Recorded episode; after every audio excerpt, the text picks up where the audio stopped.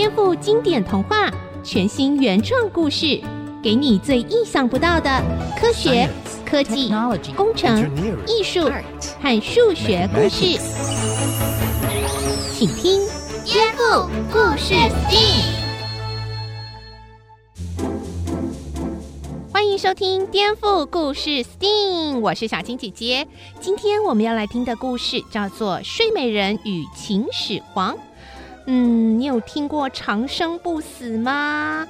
睡美人与秦始皇的故事啊，相似之处就是呢，他们一个睡了很久，一个呢追求长生不死，到底这是有可能发生的吗？而在生物界中，是不是真的有长生不死的生物呢？来听今天的故事吧。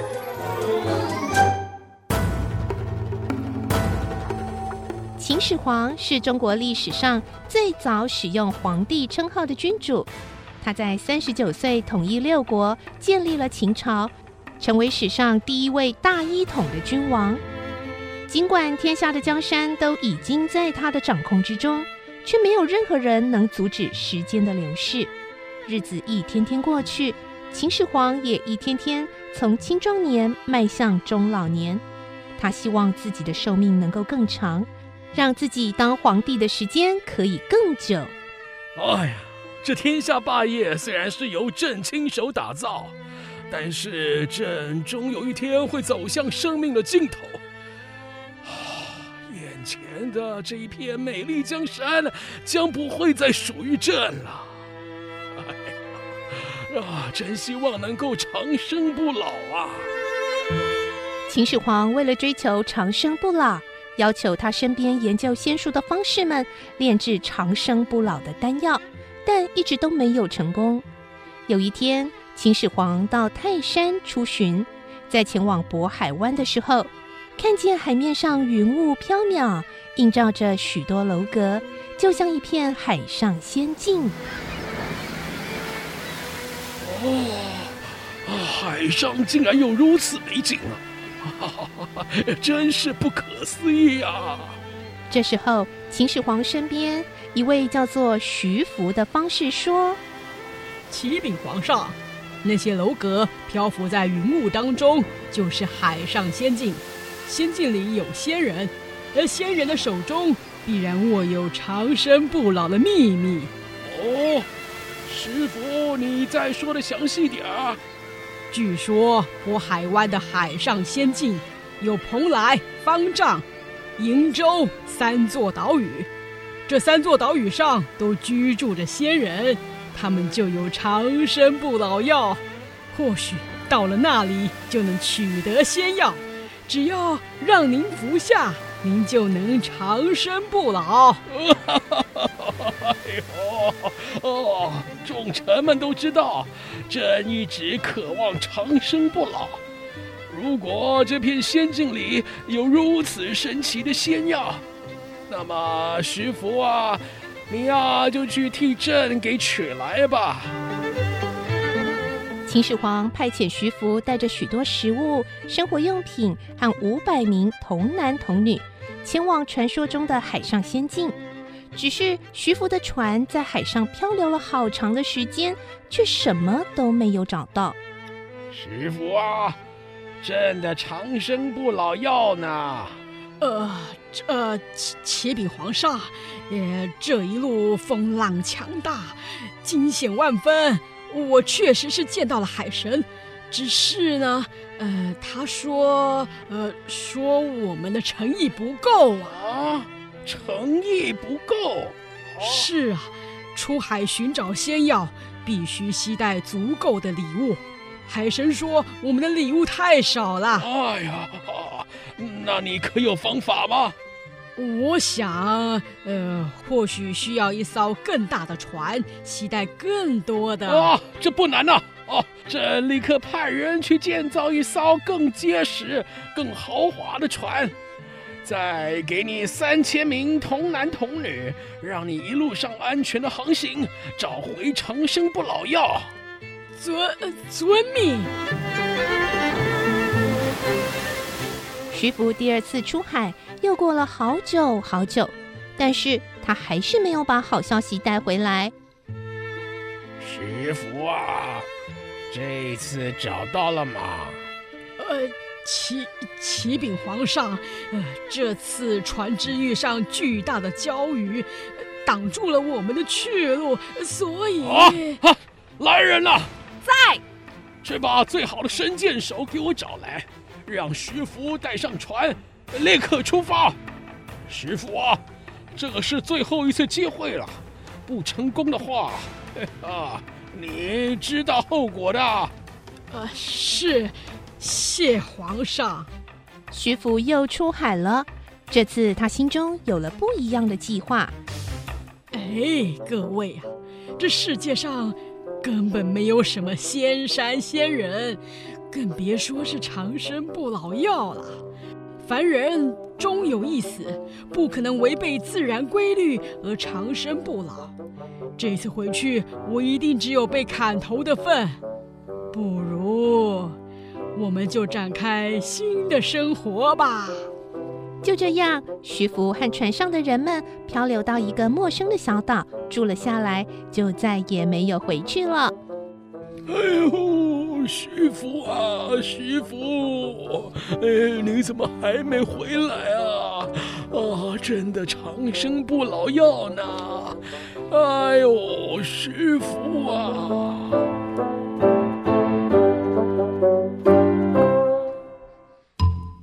秦始皇最后死掉了吗？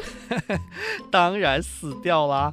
我们每一个人都会变老，最后死掉，因为老化是非常自然的生理现象。秦始皇想要长生不老，甚至不死，其实啊，就算利用现在的科技，也是不可能办不到的。那如果放进冰箱里面呢？像是我们家的蔬菜啊、肉啊这些食材，放进冰箱里可以保持新鲜。如果秦始皇还活着，那把他的身体放到一个超大的冰箱里面，可以让秦始皇长生不老吗？哎，一般家用的冰箱呢，在正常运作的状况下，冷藏的温度啊，会保持在七度 C 以下。至于冷冻柜呢，一定要在负十八度 C，也就是摄氏零下十八度以下，才能让食材保持新鲜。但是问题来喽，我们把一块牛肉放进冷冻库里面，确实可以保存久一点啦，哦，之后拿出来吃还可以吃了。可是随着时间过去，肉的品质还是会慢慢变差的。你想想看啊，一块冷冻了一百年甚至两百年的牛肉，你还敢吃吗？应该已经过期了吧？哎，其实啊，在美国、俄罗斯确实有许多科学家在进行人体冷冻术的相关研究哦。某些科学家呢，让人进入一种被称为冷冻保存的深度冷冻状态，期待未来有机会解冻啊，活过来啊。只是啊，就跟刚刚讲的那个牛肉的问题一样，如果真的冷冻了那么久，没有任何证据可以证明这些被冷冻的人可以活过来啊！这方法有没有用？嗯，没人敢保证。哇，如果这样的技术发展成功，而且在秦朝就有的话，秦始皇一定很想用来让自己长生不老，那历史就会变成这样。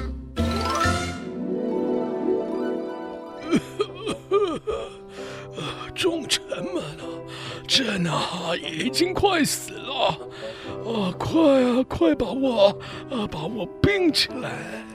呃呃，大大大大大大家，快点趁皇上还没有驾崩的时候，把把把把把把他冰在冰柜里啦！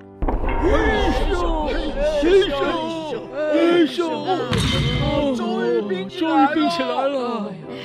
是啊，我们每个人都总有一天会死啊！哎，到底有谁可以永远看管这个冰柜呢？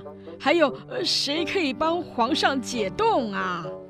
哎哎哎哎，我也不知道呢。对呀对呀，秦始皇死掉的时间呢是西元前两百一十年啊。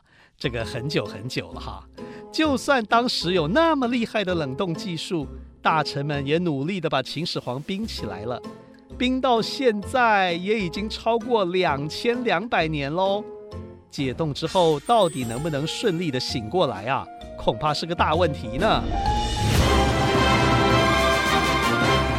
各位观众欢迎收看 steam 电视台我是主播珍珍。秦朝灭亡到现在已经超过两千年秦始皇在驾崩之前，让自己的身体进入了深度冷冻状态，一直保存到现在。如今，人类的科技已经进步到可以把深度冷冻的身体解冻了。究竟秦始皇能不能顺利复活呢？今天科学家就要为我们揭开谜底。我们先把镜头交给直播现场。研究了好几十年，呃，终于来到这一天呐！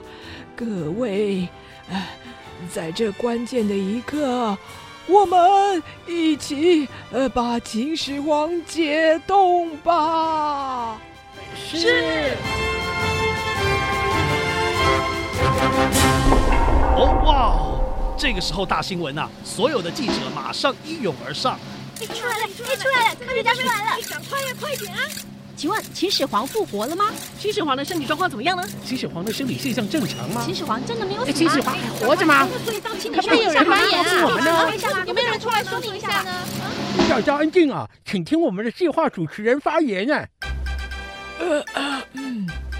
经过两千多年的冷冻，以及我们的研究和解冻，刚刚结果终于出炉，秦始皇已经过期了。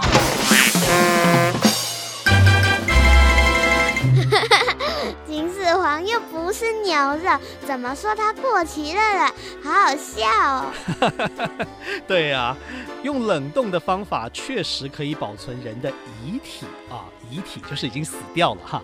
但是要让活着的人进入冷冻状态，再用解冻的方式让他苏醒，现在大概办不到了，可能还要很久以后才能实现哦。嗯，对呀、啊，而且过了几千年呢。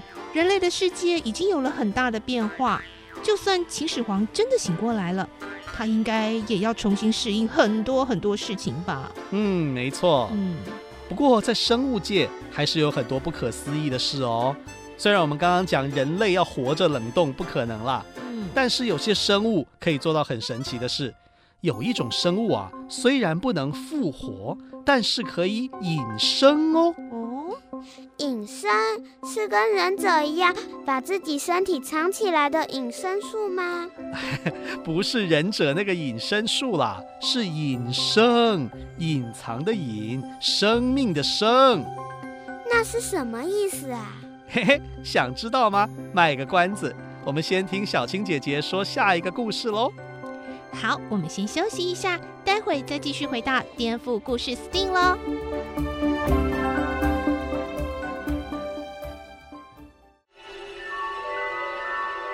回到颠覆故事 STEAM，接下来我们要来听睡美人的故事喽。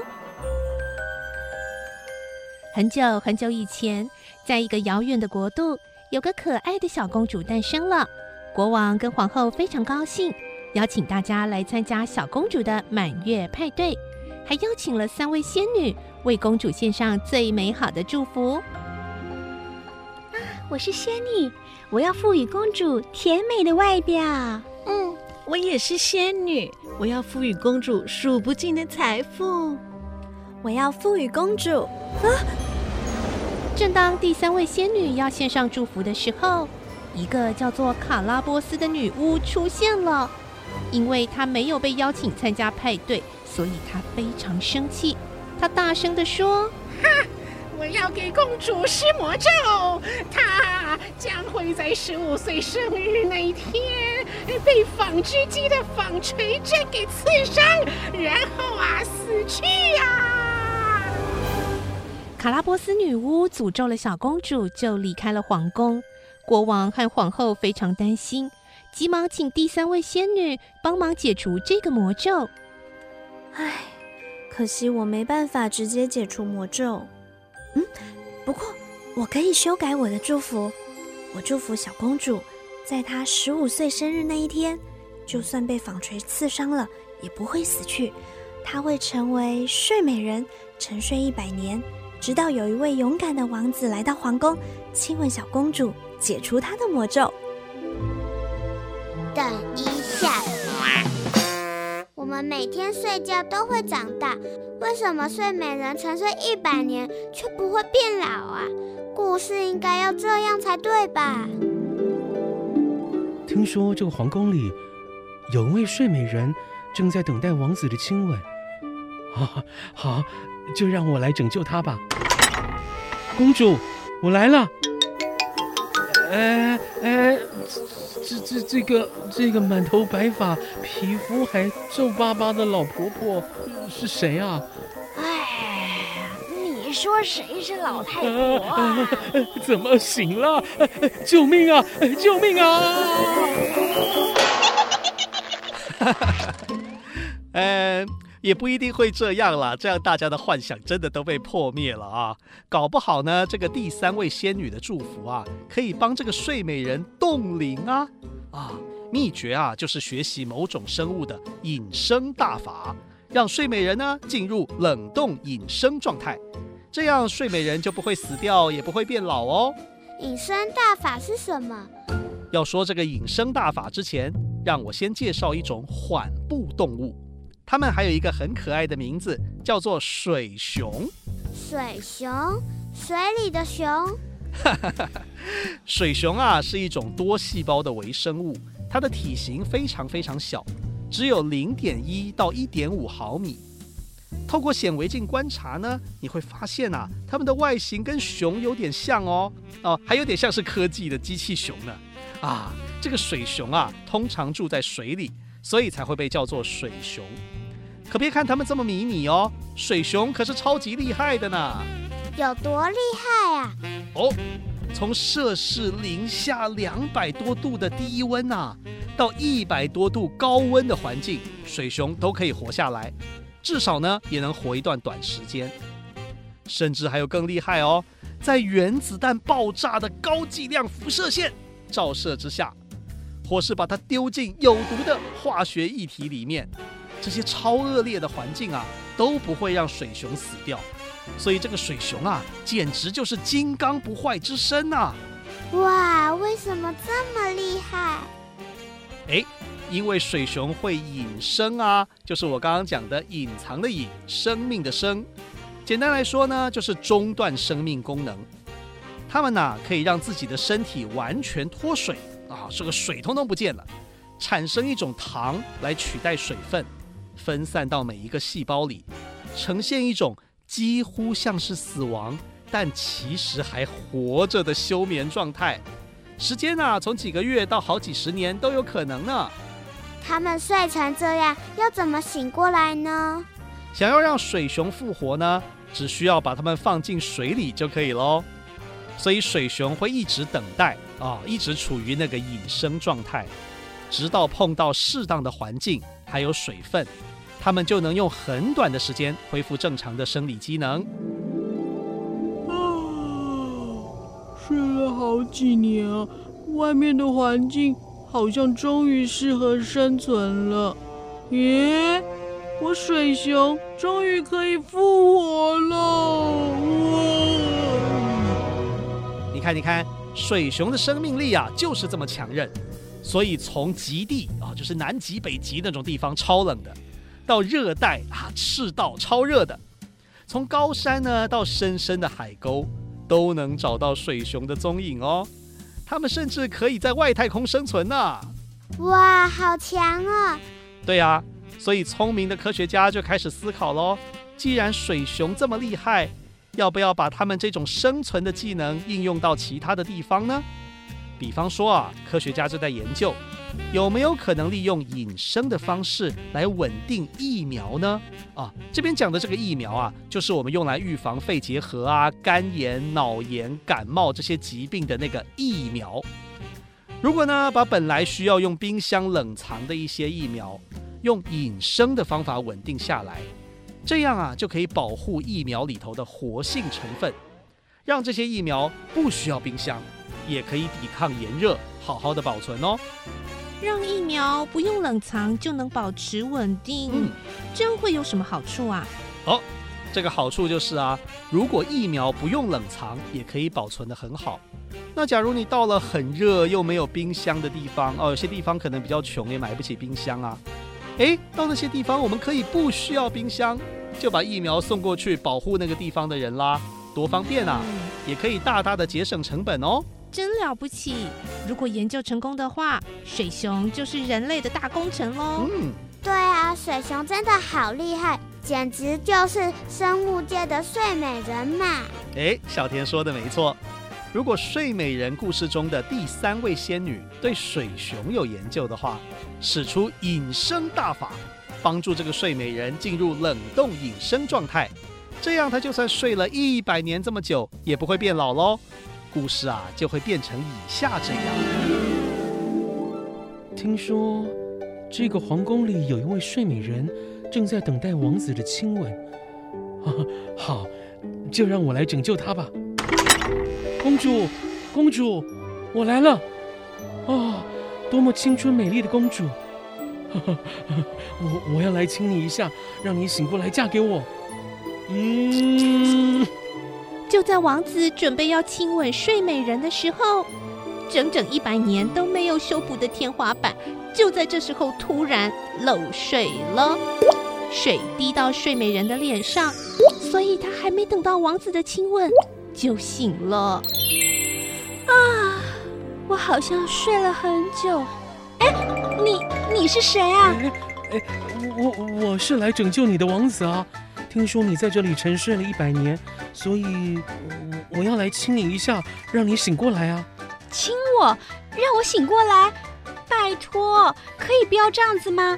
每次都是王子亲吻公主，然后公主醒来就莫名其妙爱上王子，这算什么嘛？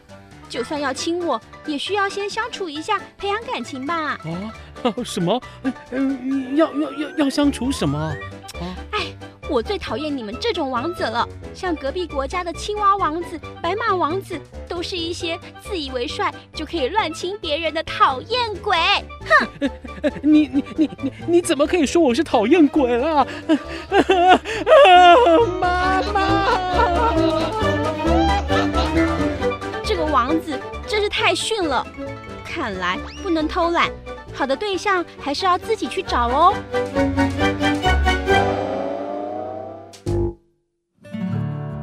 各位大朋友、小朋友，蒸汽哥哥今天呢又带大家来到长庚大学哦，访问到罗世成教授，也就是为什么爷爷。今天的这个故事呢，演到神奇的水熊虫啊，水熊虫当然它有很多很特别的本领啦，甚至科学家想要透过研究它，找到一些好的方法来储存人类用的疫苗哦。先跟为什么爷爷问好，您好，大家好，我是为什么爷爷耶。是为什么爷爷？您是研究生物医学的专家哦，跟您请教一下，目前人类保存疫苗有哪些方法呢？好，我们在讨论保存疫苗的方法之前，我们再复习一下疫苗到底是怎么生产出来的。早期的时候的疫苗大部分都是细菌的疫苗，那这个细菌呢，我们可以在实验室或者是工厂里面培养这些细菌，要有防护的作用，不能感染到人。等到有大量的这个以后呢，我们可以把它减毒。所谓减毒呢，就经过一些化学或者是一些压力的处理，把这个细菌杀死，所以这个细菌就不会复制。但是呢，它主要的抗原还保留着，所以打到我们身体里面，我们就能够产生抗体。病毒也有这样子的做法，就是我们可以大量培养病毒以后。当它的复制能力完全消失掉以后，然后打到我们身体里面，我们就产生抗体。我首先介绍一下 B 型肝炎疫苗，它就有好几代，就像我们手机有第一代手机、第二代手机。第一代的 B 型肝炎疫苗是从病人血清里面提炼出来的，因为这个病人 B 型肝炎的带源的呢，它可以产生两大类的颗粒，一个就是病毒的颗粒。另外一个叫做次病毒的颗粒，次病毒的颗粒是不会感染的。可是呢，次病毒的颗粒它的外套跟病毒的颗粒是长得一模一样的，所以我们只要把提炼出这个次病毒的颗粒来当做疫苗。可是这种方法呢，久而久之，它的来源会越来越少，因为带源的人越来越少。那怎么办呢？所以科学家就想了一个方法。就用基因工程的方法来生产这个颗粒的外套蛋白，他就把这个基因放在酵母菌里面，然后这个酵母菌呢就可以产生这个蛋白，提炼出这个蛋白来当做疫苗。科学家更有异想天开的一个方法，就是说我现在是要把这个外套的蛋白放到酵母菌，我可以不可以直接把这个基因就放到我们人体里面，让它产生蛋白，然后我们就产生抗体。就像我们现在最近的 COVID-19，美国的波士顿有一家厂商的疫苗就叫做 RNA 疫苗，就直接把 RNA 打到我们人体里面，让我们细胞用 RNA 当模板制造出冠状病毒的棘蛋白，然后分泌到我们的血液里面，唤醒我们的免疫系统，产生抗体。所以，如果将来的科技越来越发达，从原来要从完整的细菌病毒做疫苗，然后用基因工程做次单位的疫苗，甚至于将来可以用 DNA、RNA 来做疫苗。不同的疫苗呢，它的保存的方法当然就不一样。如果是这些减毒性的疫苗，因为它含有很多的蛋白、核酸等等，所以它的保存就要在比较低温，因为它如果不低温的话，它很容易被分解，失去了它的效果。如果是 DNA 疫苗、RNA 疫苗，它就比较稳定，它的输送很可能在常温就可以了，因为它比起蛋白来讲，它的稳定性是比较高的。所以未来的发展，当然希望疫苗呢能够是在常温的运送就可以达到保持它效果的这样的一个目的。不过，我们今天最主要讲的主题是水熊虫嘛，哈，它是很微小的一个动物，它最大的特色呢，就是它很容易适应环境。它在有水的情况之下，它身体可以变得很大；到完全没有水的情况之下，它可以完全不需要水，它仍然还可以活。这种方式其实在细菌里面就已经有了。